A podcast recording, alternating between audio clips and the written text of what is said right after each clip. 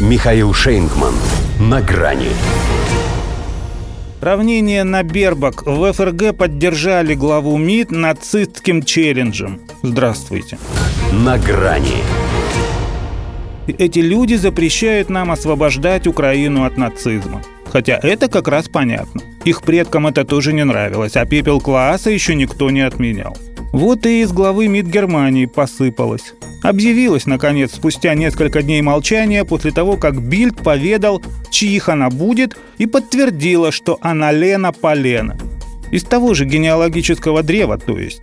Снабдила фото с коллегами из Польши и Франции кличем «Вперед за сильную Европу от Лиссабона до Луганска».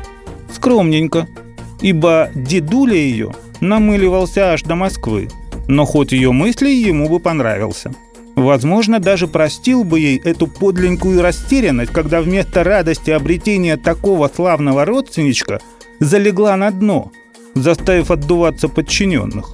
Министр иностранных дел, сказали они, ничего не знала об архивных данных на Вальдемара Бербака. Она-то гордилась солдатом из числа тех, благодаря которым враждовавшие страны теперь живут не просто в мире, но и в дружбе. А он, выходит, полковник вермахта, истинный ариец – трижды проштудировавший настольную книгу НСДАП. Будучи безусловным и убежденным национал-социалистом, он, поди, беспощадностью к врагам рейха не брезговал. Не за красивые же глазки золотой рыцарский крест получил. Хотя в 44-м мог и за них. Зато, например, что еще раз перечитал «Майнкампф». Других-то достижений у них уже не было. В этой драматической семейной истории удивляет не то, что она лени есть в кого – а то, что здесь это еще кого-то удивляет. Те же признаки того, что Германия начала раскодироваться. В 45-м ее именно что закодировали от фашизма. Они сняли зависимость от него. А это не навсегда. Тем более, когда дружки-англосаксы постоянно подначивают и провоцируют. И вот она уже не голосует за резолюции ООН, осуждающие прославление и героизацию нацизма. Хотя прежде для немцев это было как отсидевшему отметиться в полиции. И вот уже ее вип-персона устраивает в поддержку Бербак нацистский челлендж.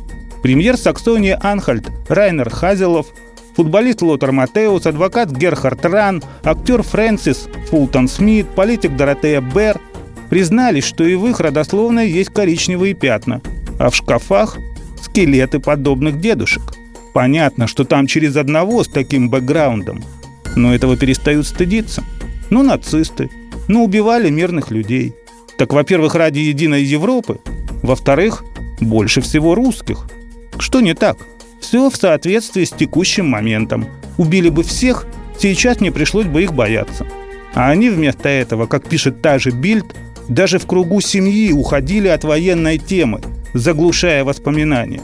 Хотя, будь они разговорчивей, и потомки их были бы поумнее.